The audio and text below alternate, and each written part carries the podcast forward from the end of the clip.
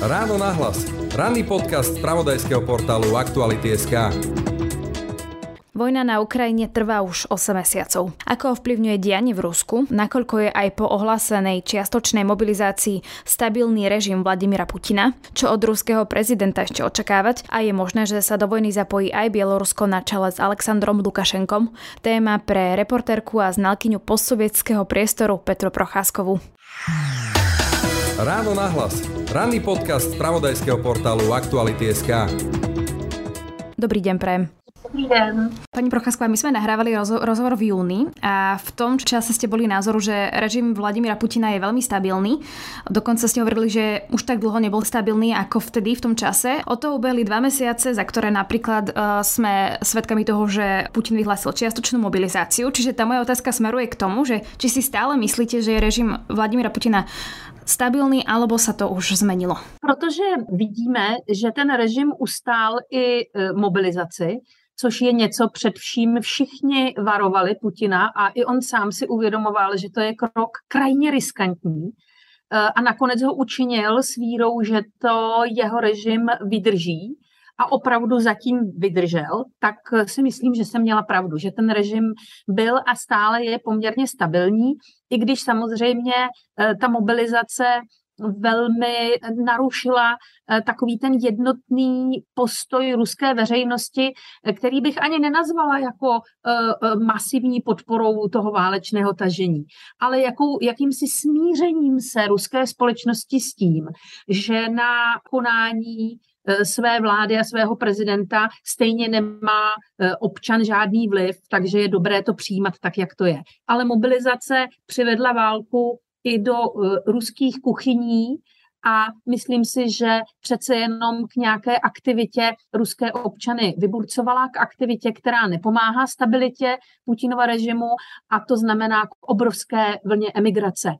To si jistě Putin nepřál, Eh, možná to ani úplně neodhadl, ale každopádně ta imigrační vlna byla velmi, velmi nepříjemná pro, eh, pro Kreml. Nicméně stále tady máme prezidenta Putina v čele jaderné velmoci a stále kolem něj vidíme alespoň navenek semknutý okruh lidí, kteří jsou ochotni eh, ve válce proti Ukrajině a vlastně v jejich podání i zbytku světa téměř pokračovať. My sme mohli sledovať aj takú kritiku ostrejšiu Vladimíra Putina, aj generálov či ministra obrany.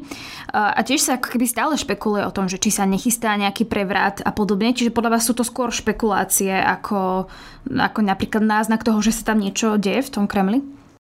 Se něco uvnitř eh, nejen Kremlu, ale i uvnitř armádních struktur a především eh, uvnitř struktur, které můžeme nazývat eh, tak nějaký takovým slovem jako tajné služby. Určitě se tam něco děje. To, co je ale teď problém pro nás novináře, pozorovatele, komentátory, je to, že ten pohled do útrop uh, ruských mocenských struktur je minimální. My uh, se nemůžeme dokonce ani opírat už o uh, takzvané kremlology, což byli ruští novináři, kolegové, politologové, kteří měli určitý přístup a určité kanály, kterými se k ním dostávaly takové jaksi internější zprávy o tom, co se uvnitř těch struktur děje. Všechny tyto kanály, nebo 99% z nich jsou nyní přerušeny. E, buď ty, ti lidé, kteří ty zprávy vynášeli, se bojí mluvit, nechtějí mluvit, nebo již nežijí, nebo nejsou v Rusku, a nebo již nemají přístup k těm informacím. Takže všechno, čeho my se dopouštíme, jsou dohady. A jak mi řekl jeden můj nejmenovaný ruský kolega, co se děje uvnitř Kremlu, ví teď pouze ti, co tam jsou, to znamená několik lidí kolem Putina a americké tajné služby, které mají pravděpodobně mnohem lepší zprávy než jaké to, jakékoliv jiné tajné služby. Nicméně o tom, že tam nějaký pohyb je, o tom jsem přesvědčená. Domníváme se, že e, jsou tam různé kliky, e, které se snaží mezi sebou jako si ani ne bojovat, ale vzít navrh. Určitě e, jsou v určitých kruzích poměrně populární teď i e, rozhovory o tom, e, zda nahradit Putina nebo nenahradit a kým ho nahradit, ale právě protože tam neexistuje v nějaké větší části e, té ruské politické elity nějaký koncenzus o tom, co teď dělat, jak tu situaci řešit, tak proto nejsme svědky žádného puče, žádného převratu, žádného pokusu o odstranění Putina, protože jedna věc, jeden krok je ho odstranit a druhý je, co potom. A myslím si, že pakliže by se jak bych řekla, nějaké síly dokázaly dohodnout na tom, že je potřeba odstranit Putina, tak se ne, nedokáží zatím dohodnout na tom, koho místo něj a co vlastně dělat poté, až Putin nebude. Vy ste spomínali, že tam sú také dve kliky, alebo možno prúdy by som povedala, alebo dve skupiny. Čo sú to za skupiny? Tam keby možno viete približiť, že vlastne aj kto je okolo Vladimíra Putina, ale aj aké skupiny tam, dajme tomu, medzi sebou uvozovkách vedu boje. Ono to má takový trošku historický vývoj. Putin v té první části své vlády, po té, co v roce 2000 nastoupil, eh, tak byl poměrně otevřený eh, takovým technokratům, oligarchům, eh, velkému biznesu, a představitelům bankovnictví a dokonce se s nimi velmi scházel a naslouchal těmto lidem. A tito lidé samozřejmě stále mají v Rusku velké slovo, ale jejich přístup k Putinovi je značně omezen a jejich vliv na vládu a právě ty bezpečnostní síly se velmi snížil. A to jsou lidé, kteří by se zcela jistě přáli zastavení války, zastavení bojů a uvolnění sankcí. Ne, že by litovali Ukrajince, jim jde o vlastní peněženky a ty v tuto chvíli strádají. Takže ten, ta technokratická klika, klika lidí, eh, kteří se vždycky pohybovali kolem biznesu a kteří upláceli svými obrovskými penězi představitele těch bezpečnostních složek, tak ta je nyní od, jak říkáme, od ucha Putina hodně vzdálená a odstraněna.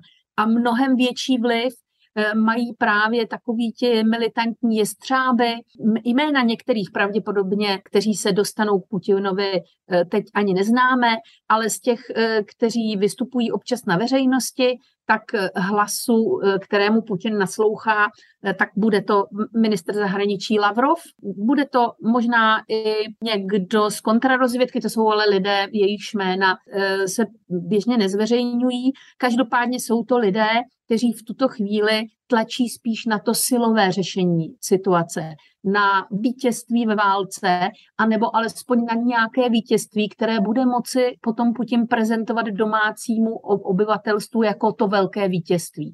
Zatím tam neslyšíme nikoho, kdo by hledal cestu ke kompromisu, alespoň k příměří nebo k nějakým eh, zásadnějším rozhovorům mírovým.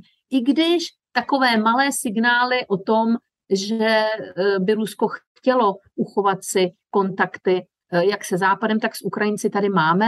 Svědčí o tom například poslední telefonáty ministra obrany Šojgua eh, svým partnerům západním Velké Británii, telefonické jednání s americkým ministerstvem obrany. Takže ano, snaha zachovat si ty kanály tady je, ale přistoupit na kompromis v podobě nějakých ústupků tak ten zatím neslyšíme z Kremlu vůbec. Teraz sa špekuluje, že čo ešte príde ďalej, ak napríklad, dajme tomu, budú Vladimíra Putina kritizovať viac, ak sa mu nebude dariť v tej vojne. Vy čo teda očakávate od Vladimíra Putina? Vždycky si člověk myslí, že to, co předvedl, už bylo to nejhorší, ale zjevně tomu tak není.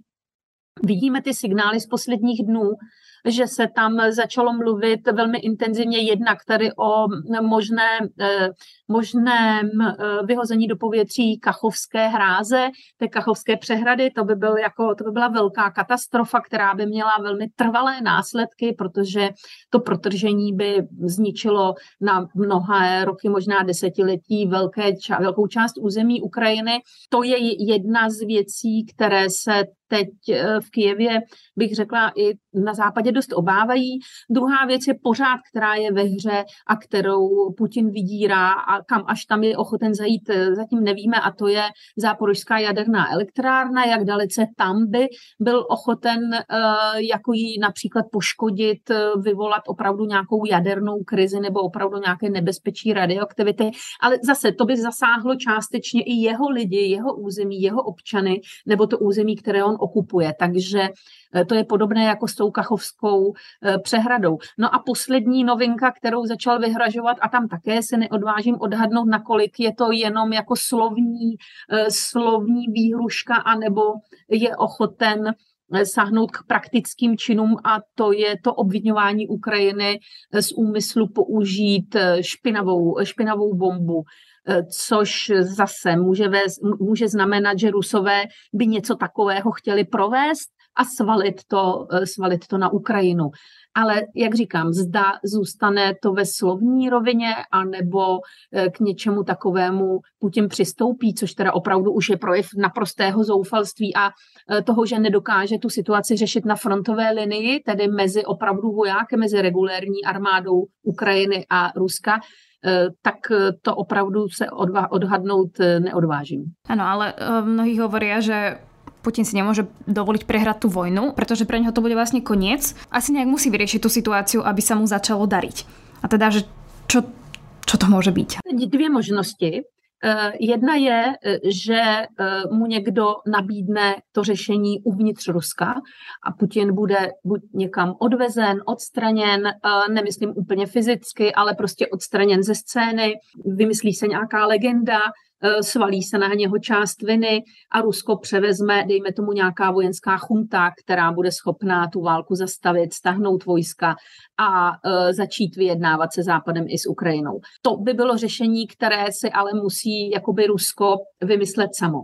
Eh, pokud, se, pokud zůstane Vladimír Putin ve hře, pak má také několik možností.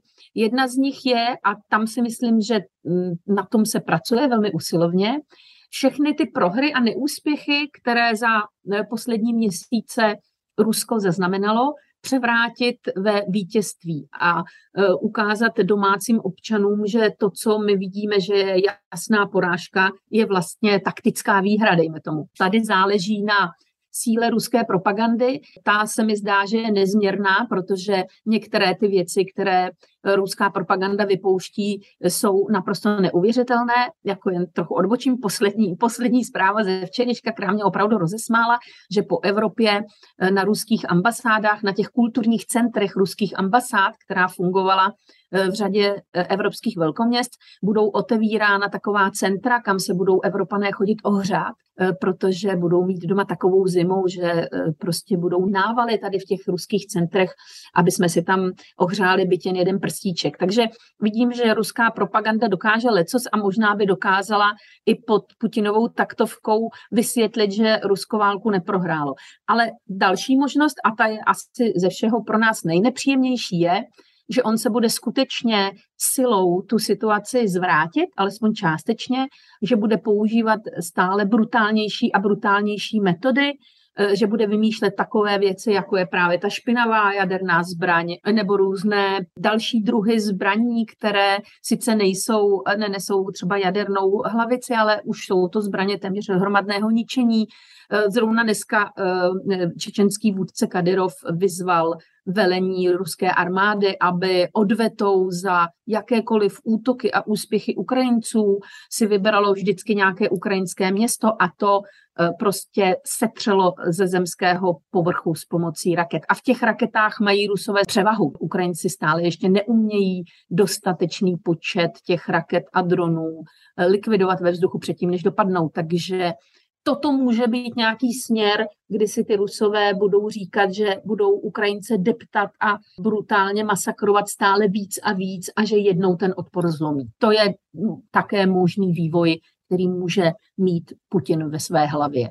Potom sa tam aj hovorí o tom, že môže Putin vyčkávať na to, že príde zima a čo urobia vlastne členské krajiny EÚ, napríklad tým, že budú musieť riešiť alebo hasiť problémy vo svojej krajine, či budú napríklad e, dodávať zbranie na e, Ukrajinu, takže či sa tuto nemôže stať nejaký zvrat, ktorý by, dajme tomu, aj trošku zmenil tú vojnu.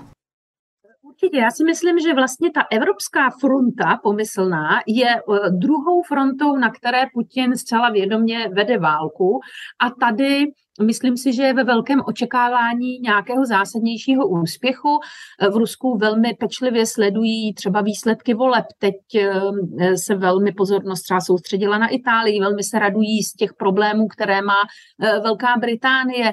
Eh, to, to, Evropa je prostě ve stejně, bych řekla, ve stejně podrobném hledáčku eh, jako Ukrajina. A ano, eh, Putin tady sází na eh, jakousi zhýčkanost evropského obyvatelstva, a předpokládá, že když nám v obývácích klesne teplota byť o 2-3 stupně, že, že budeme ochotni ten svůj komfort vyměnit za podporu Ukrajiny.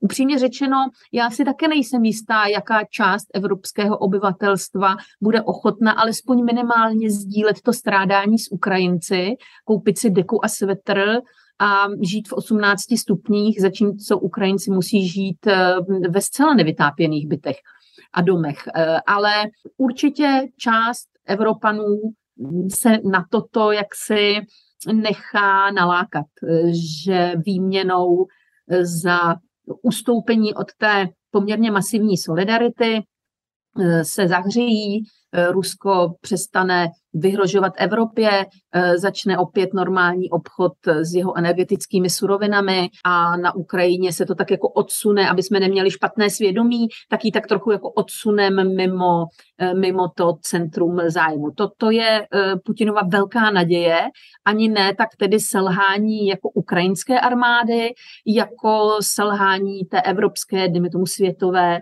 solidarity. A těžko odhadnout, zda má větší šanci na té ukrajinské frontě nebo na té evropské. Se špekuluje, či sa do vojny nezapojí aj Bielorusko na čele s Aleksandrom Lukašenkom. Myslím, že asi ľudia, ktorí to sledujú, vedia, že je to veľakrát o tom asi, čo povie Vladimír Putin, ale čo podľa vás Aleksandr Lukašenko v skutočnosti chce? Co chce Aleksandr Lukašenko je, je, je dost jasné. Aleksandr Lukašenko nechce, aby se Bělorusko fakticky, fyzicky zapojilo do války, i když tedy ono zapojeno už je tím, že poskytuje své základny, logistiku, dokonce už své zbraně. Ruští vojáci se léčí v běloruských nemocnicích celá běloruská logistika pracuje pro ruskou armádu. Ale pořád ještě tady nemáme toho běloruského vojáka na ukrajinském území, anebo běloruského vojáka, který by na ukrajinské území střílel. A toho se Lukašenko strašně bojí, nechce, aby k tomuto došlo a e, snaží se reagovat na tlak e, prezidenta Putina, který ho k tomu zcela jistě přesvědčuje, Eh, různými argumenty. A ten nejhlavnější argument, který Lukašenko má, je, že by to mohlo vážně destabilizovat situaci v samotném Bělorusku. A protože to, co se v Bělorusku odehrávalo před dvěma lety, si ještě všichni dobře pamatují a pamatuje si to i prezident Putin, tak se zatím přesvědčit eh, nechal. Znamená to, že Lukašenko eh, dokázal vysvětlit Putinovi zatím, že běloruská armáda musí být orientována především na udržení klidu v Bělorusku, nikoli na nějakou invazi, na expanzi na sousední území.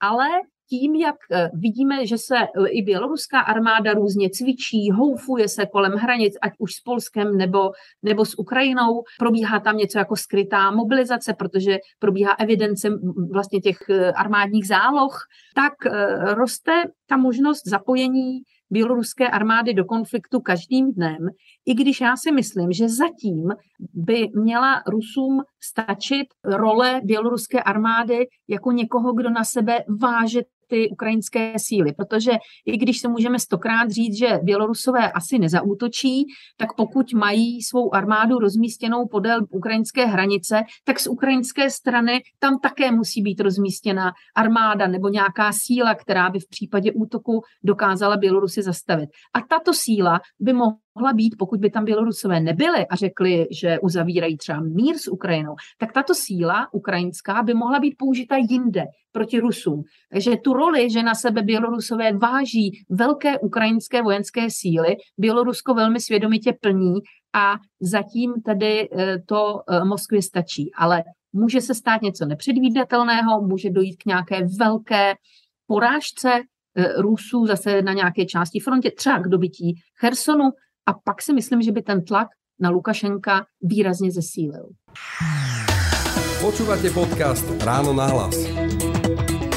Ešte by som sa chcela vrátiť aj k Rusku, bo vy ste tam teda aj dlho žili, poznáte viac ako my ostatní, ktorí sme napríklad v Rusku nežili roky, to zmýšľanie Rusov. Ako sa zmenil pohľad Rusov na vojnu na Ukrajine po tej čiastočnej mobilizácii? Pretože v podstate sa tá vojna za- začala dotýkať buď priamo ich, alebo ich rodín, alebo otcov. Já si myslím, že úplně názor na tu válku eh, se nezměnil. To znamená, že po vyhlášení mobilizace nedošlo k tomu, že by si Eh, ta šedá zóna, což je největší, jak se největší skupina ruského obyvatelstva, to byli lidé, kteří jako o, tom, o té válce vlastně moc nechtěli slyšet, tak nějak jako souhlasili s tím, co se jim říkalo v televizi, ale nijak eh, se zvlášť neangažovali, to znamená ani, ani té válce úplně moc netleskali, ale ani ji neodsuzovali.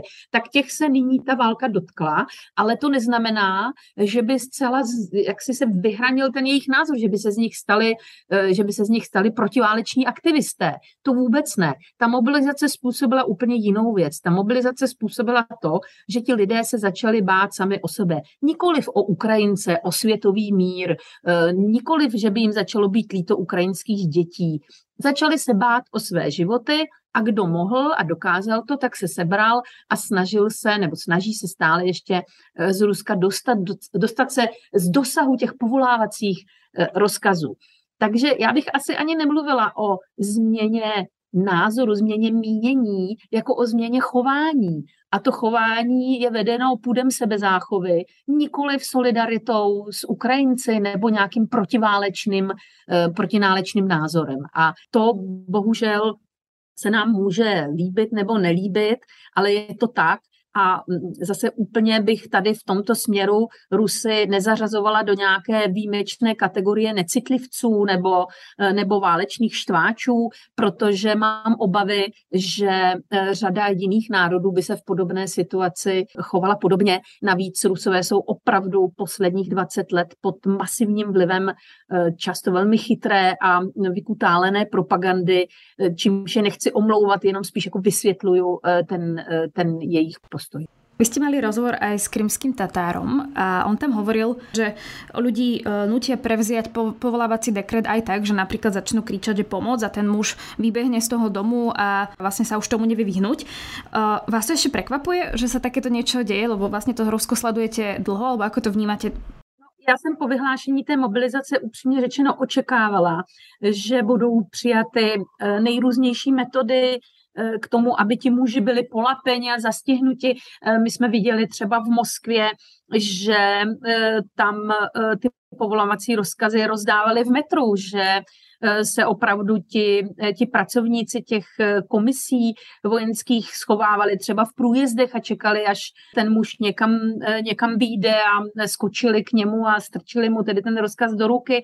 Ano, tyhle ty metody s tím, že se na Krymu do, snažili ty lidi dostat ven z domu, protože jako oficiálně, na tom je totiž nejzajímavější to, že i v rámci toho, že ten režim vůbec nedodržuje žádná lidská práva ani vlastní předpisy, tak v některých situacích bazíruje na tom, aby to odpovídalo zákonu. Protože například to e, roznášení těch povolávacích rozkazů e, nesmíte zkrátka jako e, pracovník té vojenské komise kročit násilím do domu toho člověka.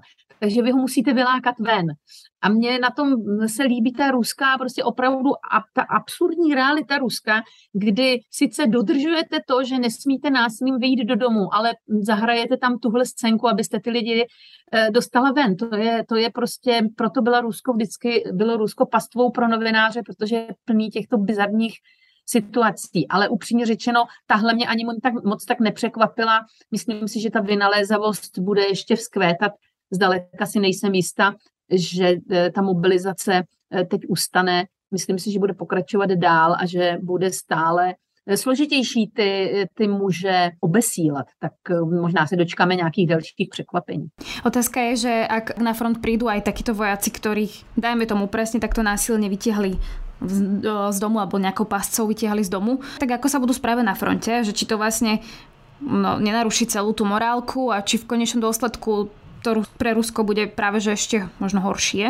Ta, ano, tak se o tom různě spekuluje. Ono, ale je tady jedna taková věc, že pokud nechcete jít do války, nechcete bojovat, ale on, oni vás jako donutí, nakonec vás dostrkají na tu frontu, Eh, tak eh, tam už vám opravdu ne, nezbývá nic jiného, eh, než střílet, protože tam už bojujete o vlastní život a abyste si vlastní život zachránili, tak musíte střílet proti tomu protivníkovi. Když to obrazně řečeno, když už vás někdo nacpe do toho zákopu na přední linii, vy to moc neumíte, nejste motivovaná, chcete utíct, ale víte, že když začnete utíkat, zastřelí vás ti vlastní, tak tam určitou hradbu pro toho nepřítele můžete nějakou, nějakou chvíli vytvářet. A o to si myslím, že ruské armádě teď jde. Vlastně to můžeme teď pozorovat i v Chersonu, kde se něco podobného chystá, Eh, kde tedy některé ruské servery popisují, že v těch předních liniích kolem Chersonu mají být právě zcela neskušení mobilizovaní muži, kteří sotva umějí držet eh, samopal v ruce, ale oni ve snaze zachránit se střílet budou. A ty lepší jednotky ustoupí za ně a budou jimi do jisté míry krytí. Takže eh, musí se s těmito mobilizovanými, neskušenými vojáky pracovat úplně jinak ale myslím si, že ruští generálové vědí jak, eh, vědí jak a je tady i jistá historická zkušenost, že Rusové jednak eh, nelitují příliš eh, vlastních životů, pokud mají pocit, že to povede, povede k vítězství, to je jedna věc. A druhá je, že stále tam je to povědomí nás mnogo. Jo? Ta, ta početní převaha Rusů oproti Ukrajincům je velká, dejme tomu Rusů je asi třikrát více než Ukrajinců, takže i v té vojenské síle eh, mají početní převahu a eh, ta, ta kvantita má na ruské straně nahradit kvalitu. A teď jde o to, jestli zvítězí ta kvalita ta motivace Ukrajinců a jejich moderní zbraně, které dostávají od svých západních partnerů, anebo jestli se to podaří Rusům zlomit tou masivností eh, a tou kvantitou, eh, která, eh, která nahradí možná to, co chybí třeba v těch zbrojních systémech a motivaci. Vy ste v článku analyzovali, ako sa dotkne tá mobilizácia, ak by aj zmobilizovali milión mužov samotnej ekonomiky Ruska. A teda, že na čo ste vlastně přišli a ako sa to dotkne ekonomiky Ruska? No, já jsem si původně, než jsem se tím začala zabývat, myslela, že to bude pro ekonomiku Ruska poměrně velká rána, protože když uh, milion uh, práce schopných uh, mužů najednou v jedné chvíli stáhnete z toho ekonomického prostoru, tak to musí být znát. Ale Eh, podle analýz různých ekonomů, renomovaných analytiků, toto zrovna největší, eh, největší úder pro ruskou ekonomiku nebude, už i proto, že odchodem řady eh, firem a vlastně omezení toho ruského hospodářství se naopak obrovské pracovní síly uvolnily a mobilizace do jisté míry může těžit z té nezaměstnanosti nebo může ji do jisté míry překrývat. Na druhou stranu Eh, nejde tam jenom o ty mobilizované. A to, co má za důsledek eh, mobilizace a především strach těch ruských eh, obyvatel z ní, je, že obrovské množství lidí, daleko větší, než je mobilizováno, přestane chodit do práce, protože se bojí, že jim tam bude vtisknut do ruky ten, mobiliza- ten, ten povolávací rozkaz.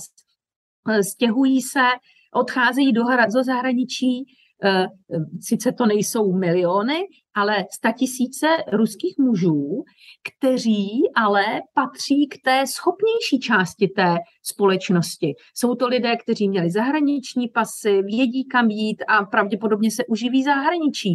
Takže nebude chybět na tom ruském eh, ekonomickém trhu ta masa budou tam chybět určité profese, určití, a teď to řeknu ve velkých uvozovkách a v nadsázce, kvalitní muži, muži vzdělanější, logisticky schopnější.